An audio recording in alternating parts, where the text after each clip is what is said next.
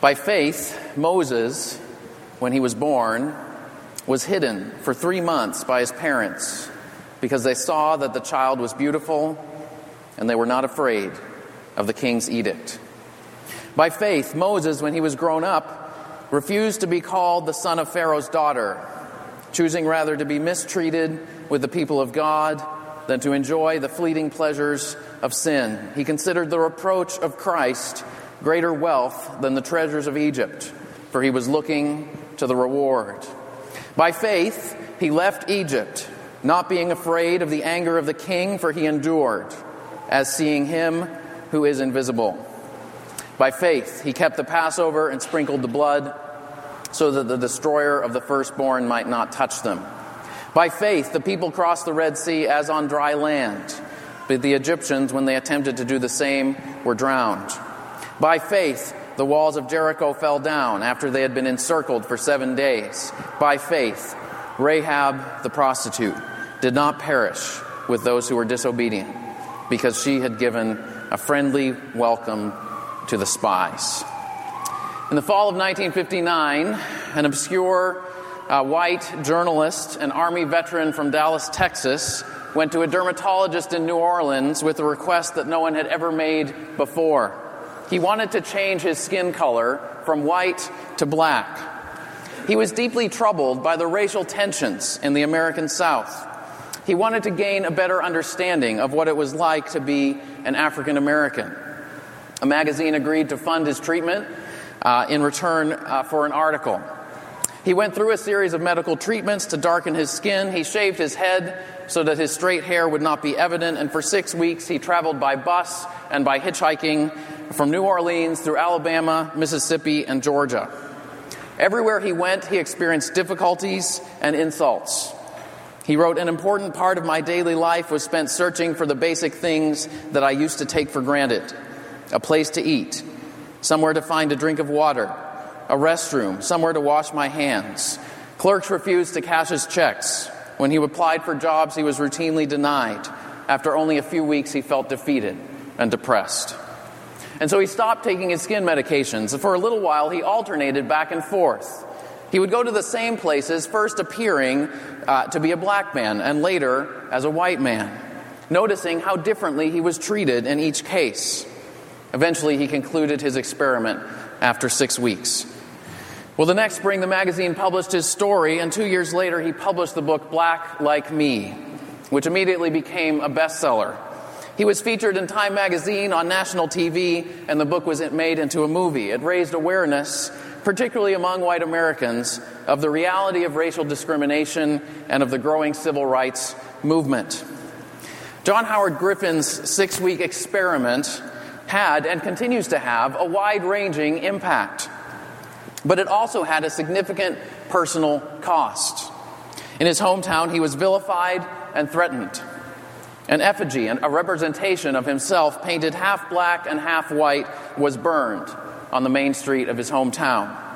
Out of concern for his family's safety, he moved his family to Mexico and only later returned to Texas.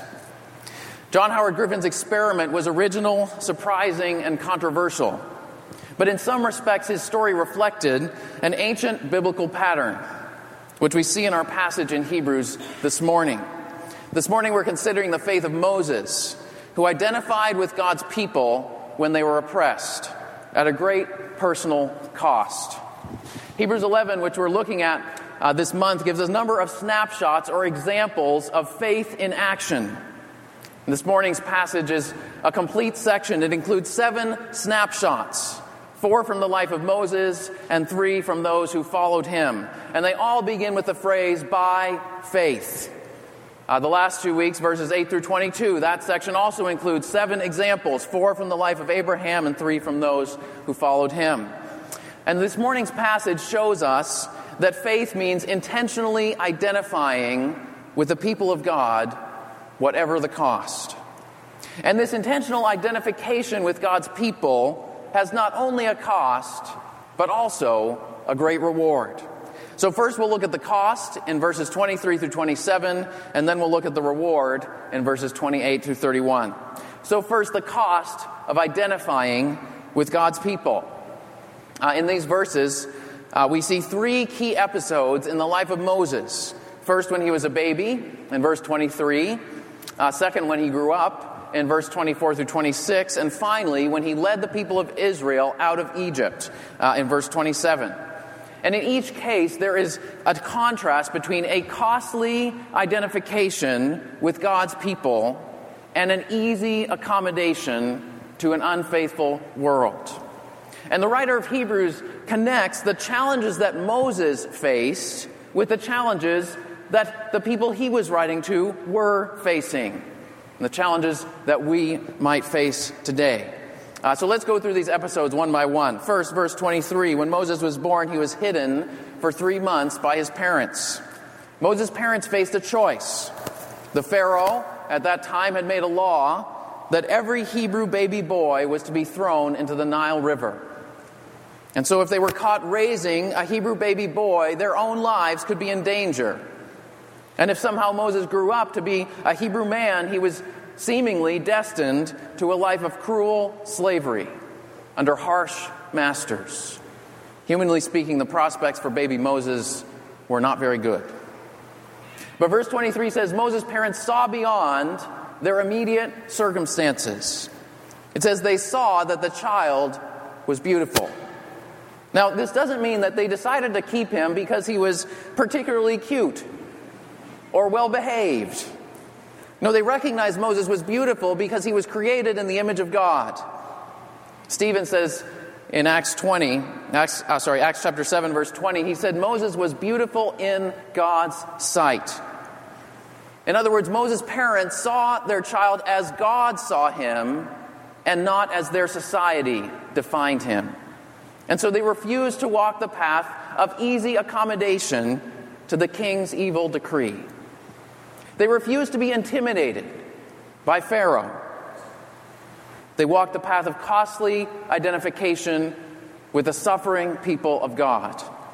They received their child as a gift from the Lord, worthy of being cherished. Now, what might this look like today? What might be a contemporary example? Well, it might mean, if you are pregnant, trusting God and persevering despite a prenatal diagnosis of an abnormality. Or maybe choosing to opt out of genetic testing and the first trimester screen altogether, even if it has become standard medical practice. Because why bother doing a test that won't change how you proceed? Or it could mean seeing the image of God in a child who is not highly valued in the eyes of this world. A child with perhaps a physical disability, or behavior problems, or a child with a low IQ, making costly sacrifices to care for that child, whether it's your own child or whether it's another child that you mentor or invite into your home. If you're a parent, it does mean loving your child because they're created in God's image, not because they are especially cute and well-behaved. If you love your child because they are especially cute and well-behaved, you will not love them for very long or very consistently. And you might be inclined to deny and justify and ignore your child's selfishness. You will promote an anxious, insecure child who is always trying to hide their flaws and earn your favor. But God calls us as Christian parents to love our children with steadfast and costly love. That is not a response to our children's behavior, but a reflection of the unchanging character of God. So that means we can acknowledge our children's weaknesses and sins without feeling personally threatened by them. That means we will seek to lovingly correct and appropriately discipline them, even when it's inconvenient or awkward. That means we won't stop praying for our children, even if they have walked away from God in their later years, or rejected us.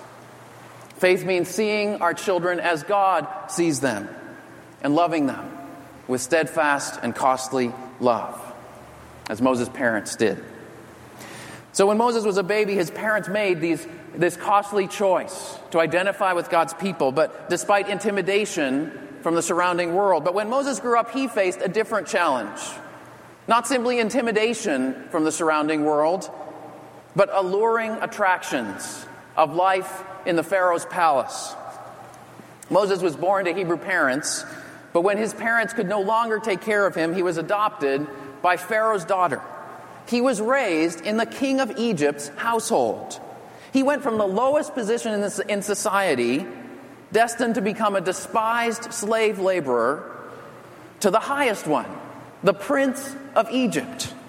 It's sort of like growing up in a housing project in Newhallville or the Hill and then being accepted to Yale University.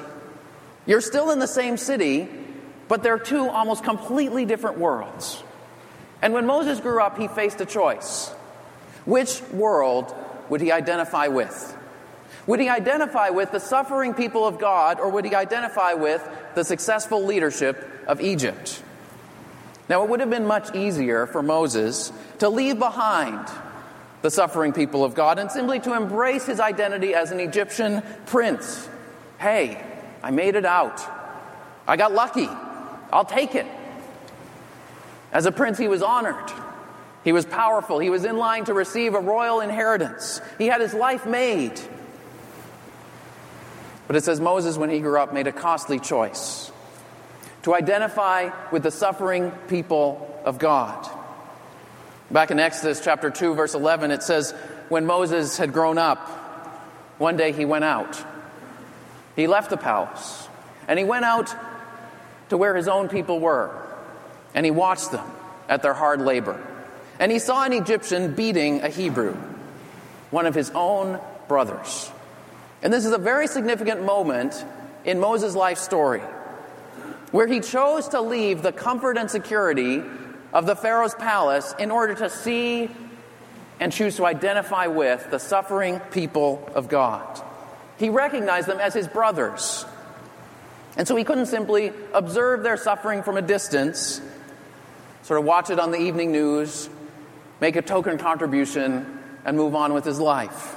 He became emotionally, personally, physically invested in seeking their welfare.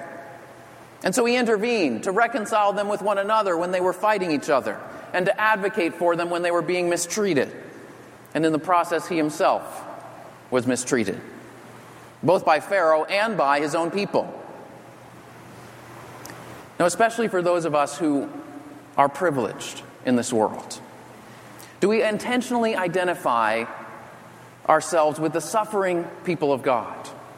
Not only with the well-off people of God. You know, many Christian believers throughout the world, here in this city, here in this church, are sick or poor or lonely or homeless or persecuted. Jesus said, these are our brothers and sisters. We are brothers and sisters in the same family together. And so if you are only relating to other Christians who are relatively well off, you are missing out on part of your family.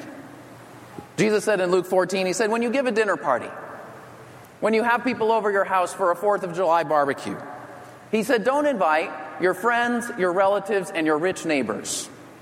Instead, he said, invite the poor, the crippled, the lame, and the blind. And he said, you will be blessed. Now, he wasn't making an absolute prohibition against inviting your friends over for dinner, but he was making a point. He said, when you invite people who are suffering in this world to join, and when you join your lives with theirs, it's worth it. He said, you will be repaid in the resurrection. Moses made a costly choice to be mistreated with God's people rather than enjoy the fleeting pleasures of sin. And verse 26 says he considered the reproach, which means the stigma, or the shame, or the humiliation, or the mocking of Christ, greater wealth than the treasures of Egypt. And Egypt had a lot of treasures. You can even go to Egypt and see some of them today. That's how long they've lasted. Now you might ask, what does that mean? That Moses considered the reproach of Christ, and he considered it of greater value than all the treasures in Egypt. It's an interesting phrase. We might ask, did God give Moses a vision of the future sufferings of Jesus? That's possible. I'm not sure we can be certain of that from this text. But what we can see clearly in this passage is that the suffering of God's people is connected with the suffering of God's anointed one. That's what the word Christ means, God's anointed one. Verse 25 and verse 26 are reinforcing statements that shed light on each other. They're actually parallel clauses in the same sentence in the Greek. And so the reproach of Christ in verse 26 corresponds to being mistreated with the people of God. Now the point of this is when God's people are mistreated, God himself suffers too. Psalm 89 uses the same words. Remember, Lord, the reproach of your servants. Your enemies have reproached the footsteps of your anointed one. Psalm 89:51. So it connects the shame and humiliation and suffering of the people of God with the shame and humiliation and suffering of God's anointed one, who ultimately was Jesus Christ.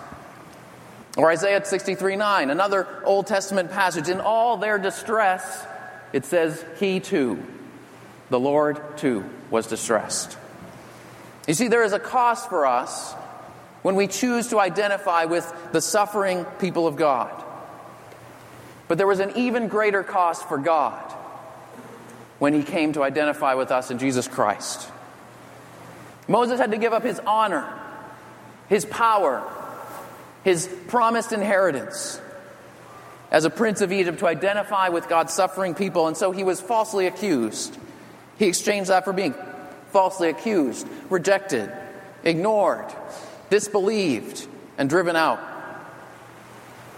But you know, Jesus Christ gave up far more than Moses. Because Jesus Christ was the eternal Son of God, the King of glory, who ruled over the whole universe. He lived in a palace that would make the pyramids of Egypt look like a 3-year-old's first Lego set. But Jesus chose to identify with us, the Son of God, not only to share in our humanity and in our suffering, but even more to bear our sin. Jesus exchanged his glory for being condemned by the world, rejected by his own people, abandoned by his disciples, and finally driven out to bear our sin all alone on the cross. Jesus Christ made a far more costly choice than Moses made, or even than any of us could ever make, to lay aside his privileges in order to identify with us. And he did so because of the great joy that was set before him. The joy of calling us his own, the joy of welcoming us into his family, the joy of saying, you are my brother, you are my sister, and I have redeemed you and called you by name. I have rescued you from darkness and brought you into my marvelous light. That's why he did it. For the joy of including us in his family as his brothers and sisters, and so that we might share in his honor and in his glory and in his eternal inheritance. Jesus is the one even greater than Moses. So when Moses was a baby, his parents made a costly choice to identify with God's people despite intimidation. When Moses grew up, he made a costly choice to identify with God's people despite the attractions, the allurements of the world. And then verse 27, the third episode in Moses' life, when we see that Moses carried on the courageous legacy of his parents. By faith, verse 27 says, he left Egypt once and for all, not being afraid of the anger of the king, for he endured as seeing him who is invisible. As we've looked through this chapter, chapter 11, we've seen that faith enables us to see reality as God defines it. And just as Moses' parents saw their child as beautiful and did not fear the king's edict, it says Moses saw the invisible God and did not fear the king's anger. When Moses led the people out of Egypt, at first Pharaoh wanted them to go. He said, get out of here. But then Pharaoh came charging after them, pursuing them with his armies to destroy them or bring them back to Egypt. And so Exodus 14, it says, when Pharaoh drew near with his armies, all the people of Israel feared greatly. And they cried out to Moses, what have you done? Why have you brought us out of Egypt? We're going to die. Let's just go back and serve the Egyptians. Wouldn't that be so much easier? And Moses stood and he said to the people, he said, fear not, stand firm and see the salvation of the Lord. He said, the Lord will fight for you. You have only to be still. You see, in each of these three cases, the people faced a choice. And the better choice, the faithful choice, was always the harder choice. For Moses' parents, choosing to care for their baby in hiding rather than give in to the king and fear. For grown-up Moses, choosing to be mistreated with God's people rather than to enjoy the treasures in Pharaoh's palace.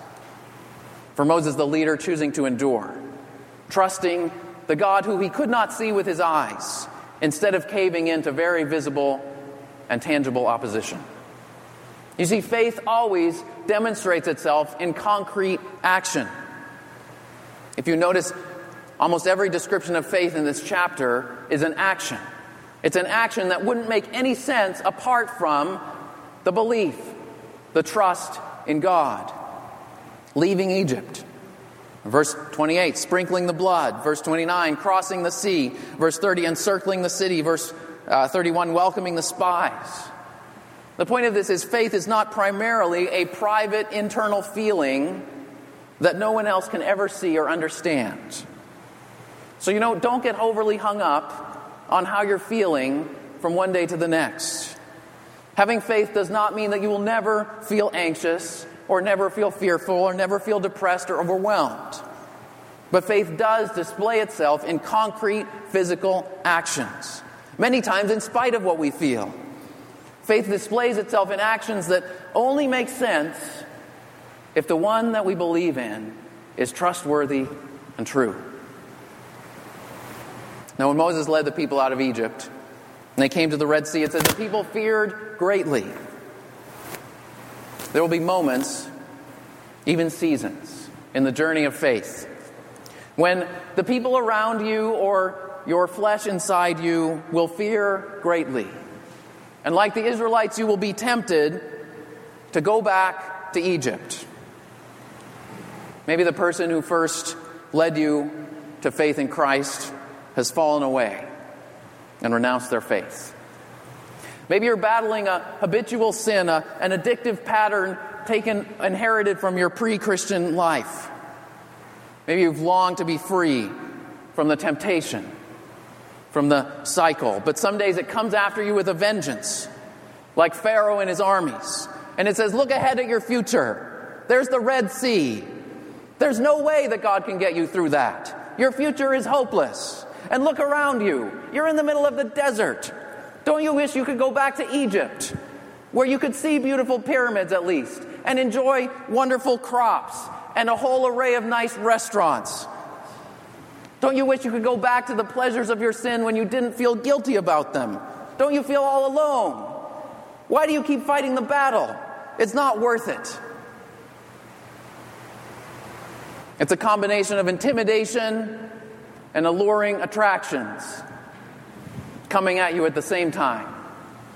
But if that is where you are, stand up like Moses and say to the people around you, say to your own soul, say to the tempter and accuser and deceiver, by faith I have left Egypt, and I am not going back, because by God's grace I belong to King Jesus, and I don't belong to the accuser and the tempter and the deceiver anymore. King Jesus has rescued me from the kingdom of darkness and brought me into the kingdom of light, into the family of God. I am on my way to the promised land, to the eternal city of joy and delight, and in the meantime, God will make a way where there seems to be no way. So fear not. Stand firm and see the salvation of the Lord. You see, there's a cost to identifying with God's people, of making hard choices, but the reward is even greater. And that's what motivated Moses to endure. And that's what can motivate us to endure. Verse 26 says he was looking ahead to the reward. And the reward, as we see in verse 28 through 31, is receiving the salvation of God. You see, the cost is temporary, but the reward is eternal. Verse 28, when Moses kept the Passover and sprinkled the blood of the lamb on the doors of the houses, the people of Israel were saved. They were saved from destruction. And when the blood of Jesus Christ, who died on the cross for us, is applied to us by faith in him, it cleanses us from all sin, once and for all. Jesus said, the new covenant is sealed in my blood, which means it is secure and certain, and it won't be changed. It can never be taken away from you. Verse 29, when the people crossed the Red Sea, the Egyptians who were pursuing them were defeated once and for all. And in the new covenant, baptism is intended to be that once for all sign that we have died and risen with Jesus. We have passed over from death to life. We have been saved through the waters of judgment and into the glorious future that God has prepared for us. And finally, verse 30 and 31. We see God's people who entered by faith into the promised land, that the walls which seemed so secure fell down, because on that day there was only one refuge, the Lord himself. Now, our passage today begins with Moses, who was called to renounce his privilege and some of the pleasures that he enjoyed in this world for the sake of identifying with the suffering people of God because of a greater reward to come. But our passage ends with Rahab. Rahab was in almost the exact opposite situation as Moses. Rahab was an outsider. She was a prostitute. The book of Hebrews points that out deliberately. She was a desperate woman living in a city that was destined for destruction. She had no status, no honor, no wealth. She was the last person that anyone would have expected to be saved. But when she heard about the true and living God, she knew. She knew that she had nothing in herself that would make her right before God. But she heard about God's power in saving his people, saving his suffering people, and defeating their enemies. And she said, that's the truth. I need that. I want that. And one day the spies showed up at her house. And at a great cost to herself, she welcomed them in. She put her life on the line to save them, because she had come to trust in the true and living God. And she said, please, when you come into the land, as God has commanded you, would you save me and my family? I want to join in to the people of God. And by faith, Rahab was not only spared, but she was included in the people of God. She's included even in the genealogy of Jesus Christ himself. I began with the story of a man who in some respects made a choice like Moses. I want to conclude with the story of a woman who was not a prostitute, but in many ways was like Rahab. About 10 years ago, not long after we started the Night Runners ministry, I met a woman named Olga at the Columbus House. Olga had one of the roughest life stories of anyone I have ever met. Her parents were killed when she was 14 in a homicide-suicide. Her older siblings immediately took off with all the parents' money and left her alone to care for her little brother. The two of them became homeless, living in abandoned buildings, cardboard boxes, on the streets, and in the subways of New York City. She earned money from drug running and drug dealing and shady business. She said, once I sold a car 7 times. Each time I told the buyers to pay me and then come back for the car next week. I always took the money and did drugs. She used heroin for 25 years and crack for 7. And finally, it all caught up with her. She lost her home. She lost her kids.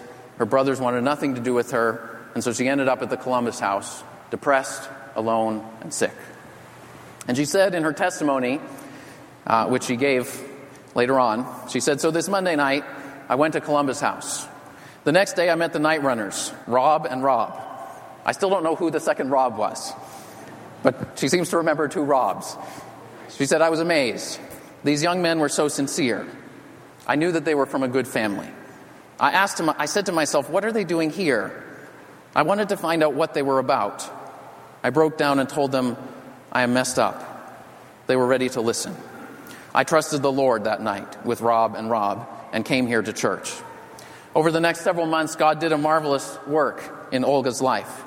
Instead of being hopeless and depressed, she was full of joy and peace and gratitude. After 30 years of drug addiction, she was almost completely drug-free for the last 4 years of her life. It wasn't easy. One night she called her accountability partner, another woman in the church, 7 times because the cravings were so strong, but she just kept on talking until she got through it. She got baptized here in this church and became a member of the church and joined a Bible study. She started caring for her kids, pursuing better relationships with her family. She brought her family and friends and people she used to do drugs with to church. She became, I would call her, a runner for Jesus. She got her own apartment, but she would come back with us to the Columbus House because she loved to tell other people about Jesus and the joy that she had found. She said, "I was always hiding and running away, but I'm grateful to God that I'm out of bondage because Jesus set me free." Maybe you're like Moses, and God is calling you to make costly sacrifices, to identify with the suffering people of God, and trust that the reward that he has promised you is much greater than what you will lose in this world. And maybe you're like Rahab. You have a shameful, painful, sinful past, and not much of a future to hope for in this world. But whoever you are, there is a place in the people of God for you. And there is a calling for you to live by faith, to embrace the cost of identifying with the people of God, because the reward in Jesus Christ is so much greater. Let us pray.